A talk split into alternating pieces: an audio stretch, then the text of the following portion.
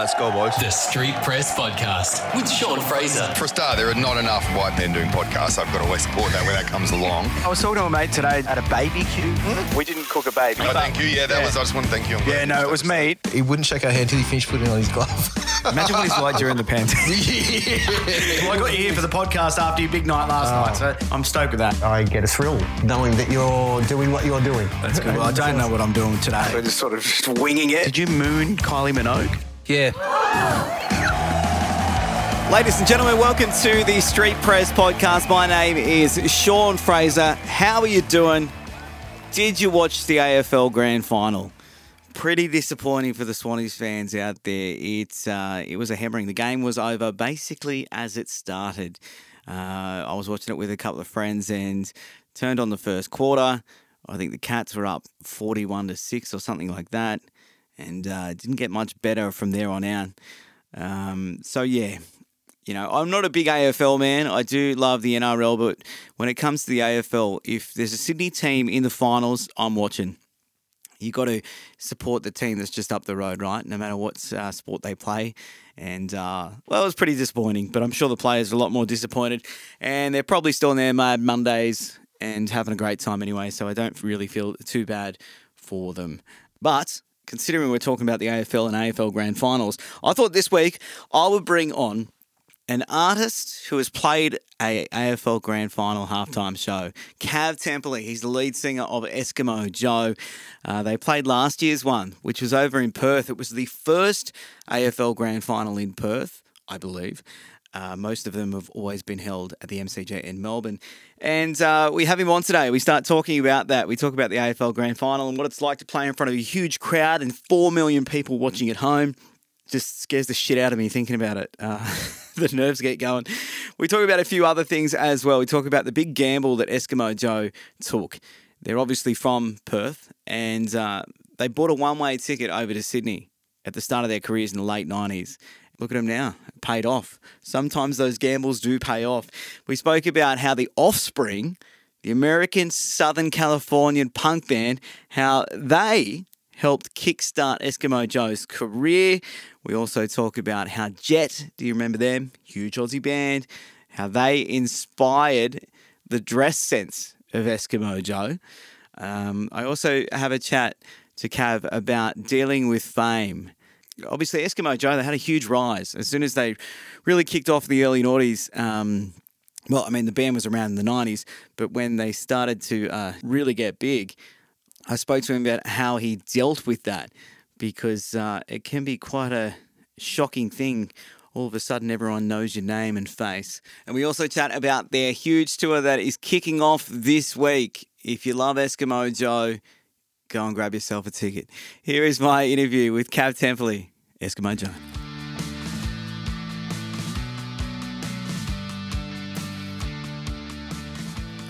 It's a nice room you got there. Whereabouts are you?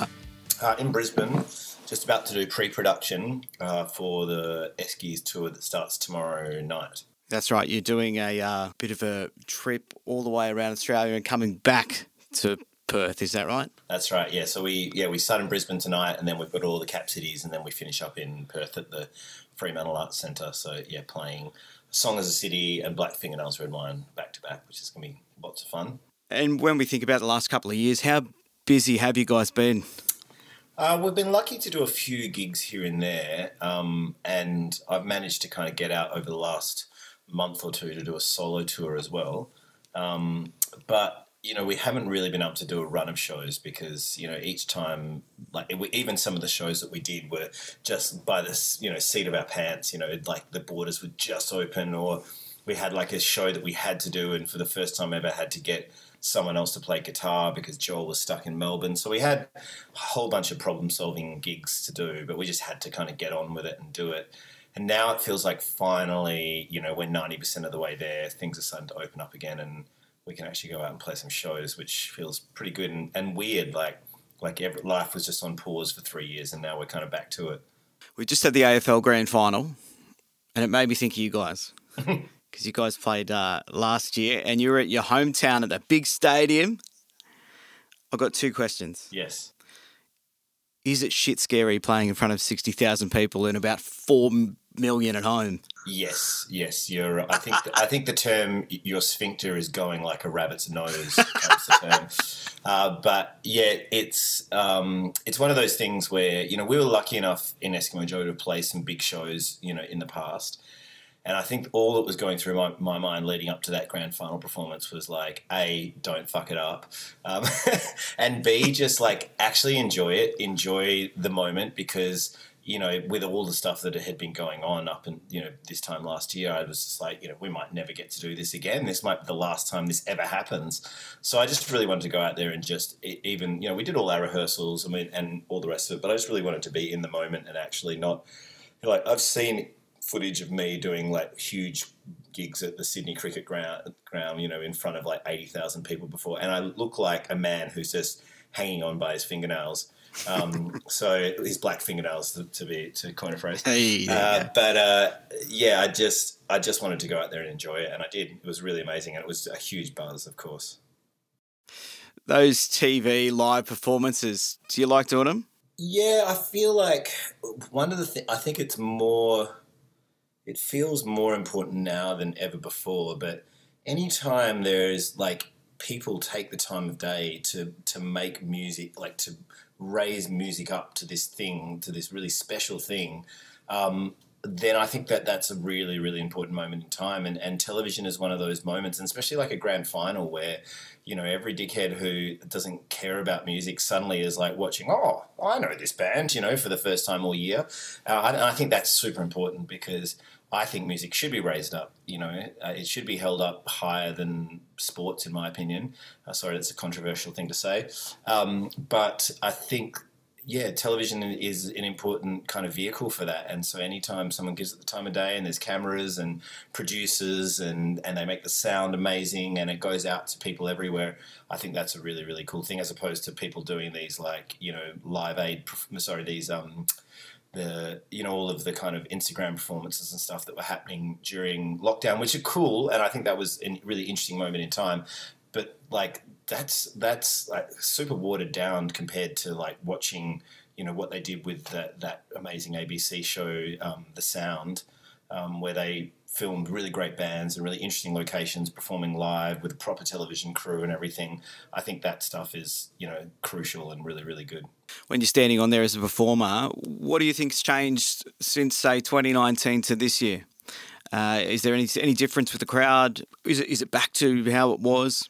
I think it's pretty easy to tell people to get into their pajamas, but get telling people to get out of their pajamas is the hard part. so there is an element of people like, oh, don't want to take my pajama pants off. Uh, there's a bit of that going on, um, but uh, uh yeah, I think that there is also like music as a commodity has stepped up again a bit since pre-pandemic. Like people really appreciate that live performance is that thing that you cannot, you know, replicate in any other way. So I, I feel like I feel like that is is more relevant now, and I and I like going out and playing shows again. I just did a huge regional tour um, supporting some solo music that I've been putting out, and you know, even though I'm playing in these tiny little pubs in country towns all over the Australia, people were just so appreciative that music was happening again for the first time. And, and, that's not to say that the crowds were huge. That we're not at that point where everyone's like, oh, yeah, that's what you do. You go to the pub on a Friday night. We're not back there yet. But the people who are coming out are really like super, super excited that things are happening again. And I think that's that's pretty cool. I love the Eskimo Joe story. In particular, you buy this one way ticket to Sydney. This is, we're talking right back. I think you had Sweater, the song. Yeah, well, I mean, it's funny because we're kind of back to plane tickets being really expensive again. But in in the uh, in the late '90s, when Eskimo Joe first started, um, you know, we, yeah, we got this song "Sweater" on the radio, um, and then we got a support tour, and so we just kind of bought a ticket, and we're like, well, let's just tour as long as we humanly possible possibly can, and then. Uh, so that went for 10 weeks, I think, the first run. We just kind of went up and down the East Coast and we do these shows during the day at universities, like, and you know, some poor guy like eating his sandwich while we're just like, you know, playing like punk rock music uh, at midday, and then at night we would do these gigs, and we're, we're probably only getting paid like three hundred dollars per show, but you know, we just we just kept doing that. And then we came home and kind of put ourselves, you know, back together again after being on the road ten weeks, and then did it again. Um, and then I think at the end of that ten week uh, run of shows was when we kind of begged, borrowed, and stole whatever money we could get together and, and recorded our second EP. Um, and then we uh, we just filmed uh, us playing at some you know show. I think it was at the Roundhouse in Sydney. Um, and then just kind of sync that up with some of the music from the EP, and then sent that out to record labels, and that's when we finally got signed. Sweater got picked up by Jane Gazzo on Triple J, I believe. Yeah, she was the first you- DJ to pick it up and go, "Oh, what's this?" And she was she was uh, she did the nighttime request show. Um, I think her name was Calamity Jane at the time. Um, but yeah, we were lucky enough that she picked it up and started playing it. And then I think it was Arnie Frolows was the programmer of Triple J was like, "Oh yeah, great," and then uh, yeah, added it to high rotation, and that blew our minds because Perth was, you know, Perth is so far away from everywhere else in the world. Uh, I've realised that even more during the pandemic, but um, but it certainly felt like that in the mid '90s. You know, the connectivity of the internet wasn't really a thing yet, so um, so to be played on the radio, like you know, in, on your favourite radio station, was absolutely mind blowing at the time. That EP did well because of that song. So there, there must have been a lot of pressure for that second EP, which was bigger.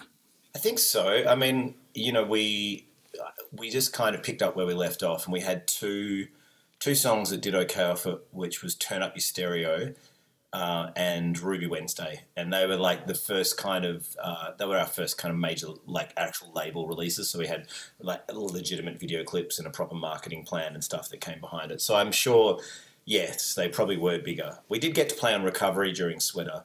Which was hilarious because we What a show. I know, what a show. uh, we finally got to thank Jane Gazzo for, for playing our music. But when we got there, we hadn't actually put out any press shots. There was just these pictures on the, the sweater EP that we put out. And we just got these, we just chosen these pictures from a knitwear catalogue. Um, and put our names underneath them. Um, so when we got there, there was these giant pictures of the of the pictures from the EP, and they were like, "Who are you guys?" And we're like, "Oh, we're Eskimo Joe." They were like, "Who are these guys?" like, they're just some guys from a knitwear catalogue. So they thought you were those guys, Yeah, they thought that was obviously. Yeah, And these young fellas rock up. these little grommets. Oh.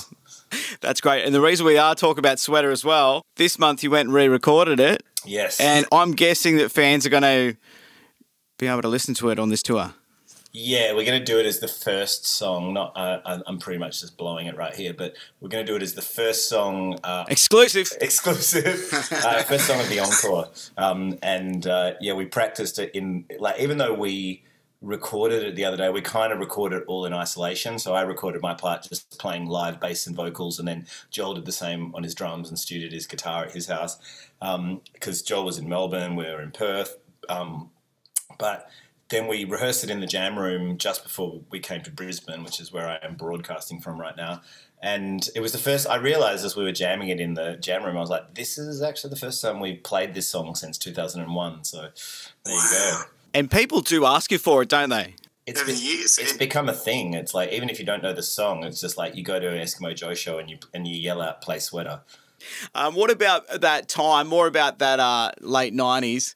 You went on tour with The Offspring. Yeah. So when we first signed to Modular, uh, which was our record label at the time, the guy who uh, ran the label was a very infamous Sydney character called uh, Stephen Pavlovic, or Pav, as he was known. And he was like an amazing tastemaker. He was the guy who brought Nirvana over for the first time. We thought he was cool because he was friends with the Beastie Boys, and you know the other you know acts that he'd signed were like the Avalanches and Living End, and all of his. He d- he just had very good taste in bands. I don't know why he signed, signed us, but um, one of the the kind of like the carrot dangles, you know, at, uh, that he put out there was. Um, if you guys signed to Modular, because there was a bunch of different record labels who were interested in, I'll, I'll give you the Offspring tour because he also had his his um, touring company. So yeah, it was it was our first kind of proper tour after you know playing tiny little pubs to a few people, and suddenly we were there, you know, playing entertainment centers to like thousands of people, and we were like, holy shit! So that was that was good fun. Yeah, if someone had said that to me, I would have just said, "Where's the paper? I'll, I'll, I'll sign it for everyone in the band." Yeah. We also, you know, you like you learn a lot doing those things because we were such a like such a bunch of noobs. Like we didn't really have guitar techs or anything like that. And I remember, I think like Stu's amp blew up like, uh, on one gig, and we had to like make up a whole like stand up com- comic routine in front of like you know the the twenty thousand people just so they didn't boo us off the stage. And you know those moments are like that they make you as a band. I think. This tour coming up, it's a bit nostalgic. You've got uh, Adalita on there opening up, obviously the front woman of Magic Dirt. So you guys must go way back. Yeah, look, we've played lots of festivals and lots of gigs. We've never been on like a proper tour with Magic Dirt. They were way cooler than us. Uh, also a little little bit older, uh, so um, we never did any tours. But I mean, I've known Adalita for years and years, and obviously we have utmost respect for them as a band. Um, when we actually went and did that second EP that I was telling you about, we went and recorded with this guy called Lindsay Gravina, who's a Melbourne producer, and he produced all of the Magic Dirt records. And so we actually, before we'd had anything to do with Magic Dirt, we'd heard all of these amazing stories about those guys. Like, you know, uh, recording some record and then like dropping acid and deciding to like mix the whole record in one night. And, you know, we were like, what? um, so yeah. Anyway, we have lots of uh, lots of shared history with Adalita, which is amazing, and she's just an absolute legend. I remember when you guys were you were on every station that I turned it on. Was that scary? How quickly the rise was? I mean, to me, it felt like you guys rose pretty quickly, but maybe it was different for you guys.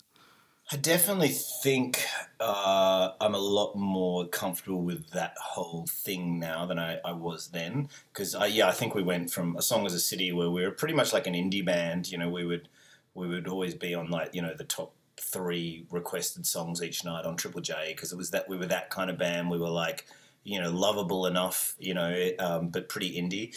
Um, and then we went. Then we kind of were quite ambitious with the Black Fingernails record, and we were like, okay, we're going to produce it ourselves. I had this idea in my mind about you know stepping into this character of, of the rock star. You know, we had been at the um, the Arias the, the year before for our, our album Songs of the City, and we'd been nominated for like eight Aria awards, and pretty much lost every single one to Jet because they had "Are You Gonna Be My Girl" came out that year, and it was smashing it internationally. So every time they were like, "And the winner is Jet," I was like, "Mother!" But you know, the the the penny kind of dropped for me a little bit because I would see like we went to the Arias looking like a bunch of dorks on our way to a school ball. You know, we bought ourselves suits. We were like, okay, this is what you wear to the Arias. Um, and then I watched Jet get up on the stage, and each time they got on the stage, they didn't look like dorks on their way to a school ball. They looked like genuine rock stars. They had like you know their hair was out, they had leather jackets. You know, they were they just looked cool. And so I was like, all right, maybe I have to be a rock star, you know. So I went home and did my identikit rock star, you know, put myself together and created this armor. And so when we did Black Fingernails Red Wine, we were consciously stepping into that world of going, okay, we're stepping out of the straight up indie thing into this kind of more alternative rock thing, I guess. Uh, and it worked. And uh, and you know, suddenly everyone was driving down the road yelling out "Excuse" every time we walked down the road, and it was, and it, it felt a little bit full on. I I think I remember at a certain point in time leaving the country because I was just like, I just need to like not be that guy for a little while, um, and we didn't really get it as bad as some people do. You know, like we had it big in Australia, but we could we could leave Australia and no one would know who we were really. Um, we did a lot of touring through the states and through Europe through those years, and um, and which was awesome. Played to some big crowds, had some good fans over there, but nothing like what was happening in Australia in that fame sense. I had Lindsay from Frenzal Rhomb on this podcast not too long ago. And uh, I think he was saying he caught you guys in LA after they were on a long tour. And as soon as he saw you guys, he felt like he was at home. I felt that was I felt like that was a really nice thing to say. That is really nice, actually. Yeah, you know, it's funny with bands like Frenzal Rhomb. Uh, I always tell this to Lindsay every single time, but you know, when we were on on stage, uh, you know, and the amp had broken, and we are in front of like you know thirty thousand people, and it was, you know, we didn't really know what to do. I we actually, our default setting was we went back to this Frenzal Rhomb live uh, from the Vans Warp tour, but it's them at this shitty pub after the Vans Warp tour playing to like a bunch of you know five people in a pub in America somewhere, but the banter is so on point, and they're just like giving shit to the audience and being completely self-depreciating the whole time. So I always tell Lindsay that every time I see him that I'm just like, you know, that like that we had that cassette in our Tarago as we drove up and down the East Coast and just studied the banter. Um, but those guys were legends.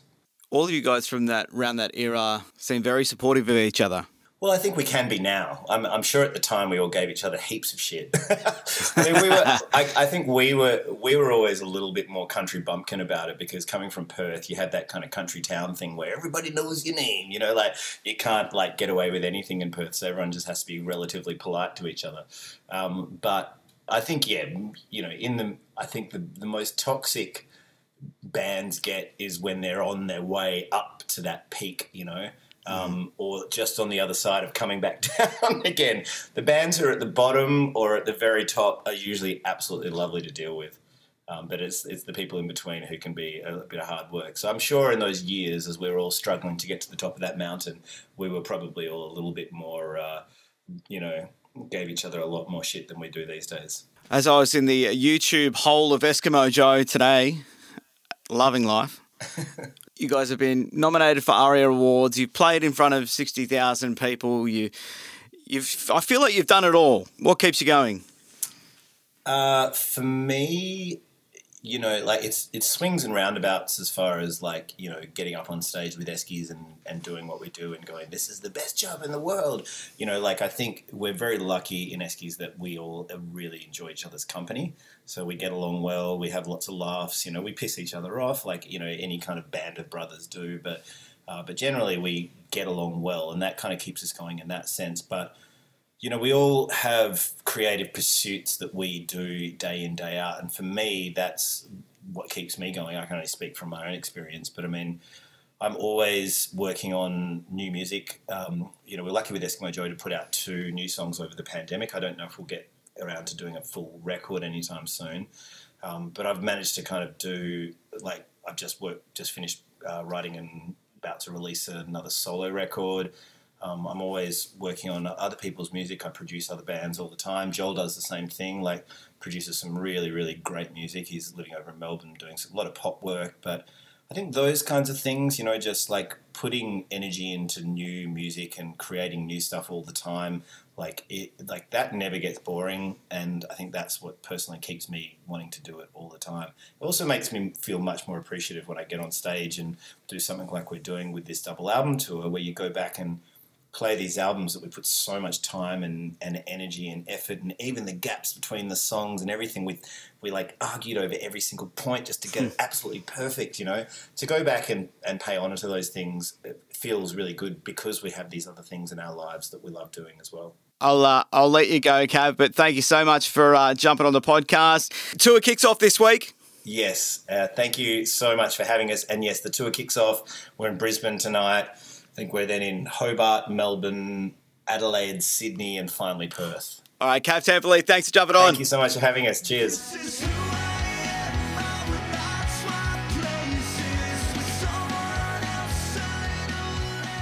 Another one in the can. Thank you so much, Kav Temperley. Jumping on the Street Press podcast. Like he said, they are on tour.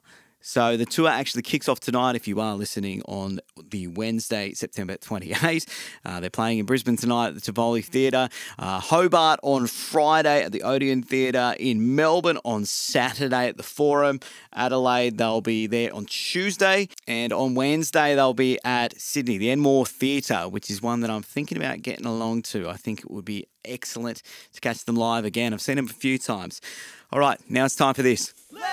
Yeah, this is the part of the show where you can write on in and I will read it out. Uh, this comes from the YouTube page, The Ritzy Kids, which is the band I'm in. Matt Ward says, just came up as a suggestion on my Insta. It sounds brilliant. Looking forward to hearing more. Once again, that is for the song Breakthrough, which is the debut track for the Ritzy Kids. And uh, thank you so much, Matt. Thanks for writing in. Hopefully, we see you in the crowd one day looking back at us. And if you are a regular listener, you hear me bang on about this all week. And I don't know what I'm going to say in this part of the show after this week because all of it's been drumming up for this big debut gig. My band, the Ritzy Kids, we're a pop punk band. We are playing the debut show at the Bridge Hotel in Rozelle September 30. That's this Friday. Tickets 25 bucks. You can grab them from the ritzykids.com. It is going to be a spectacular night. Well, it's been a lot of planning up until this stage and a lot of knockbacks as well. Um, we were supposed to play a really good show earlier this year. That sort of fell on its head because of COVID. And then we went back to square one and we had to start again, basically, and work out a gig that we could play. Um, I was on holidays and I just hit up the Bridge Hotel and I said, hey, can we play there? And they are just, they're just the best people. And they were like, yep, let's have yous on here keen to have that and get it going. Um, so yeah, it's been a long time. All year, it's been like a year of jamming. We've got our final rehearsal tonight, and then that's it. We're going to hit the stage on Friday and have an absolute ripping time. Yeah, it's going to be really special. So it'd be great if you were there. If you want to grab some tickets, head to theritzykids.com. Make sure when you see Andrew on the night, he's a Swannies fan. Um, give him a hug. Just give him a big, tight squeeze and say, You're going to be all right, mate. It's okay. He actually caught a 12 hour train down to Melbourne. oh, I shouldn't laugh. And then the Swannies dished that up for him. So he's a bit pissed off about it. But um, give him a big hug, say hello. This time next week, I'll be talking all about the gig. And uh, yeah, like I said, come along. If not, I'll be speaking to you same time next week on the podcast. Ta-da.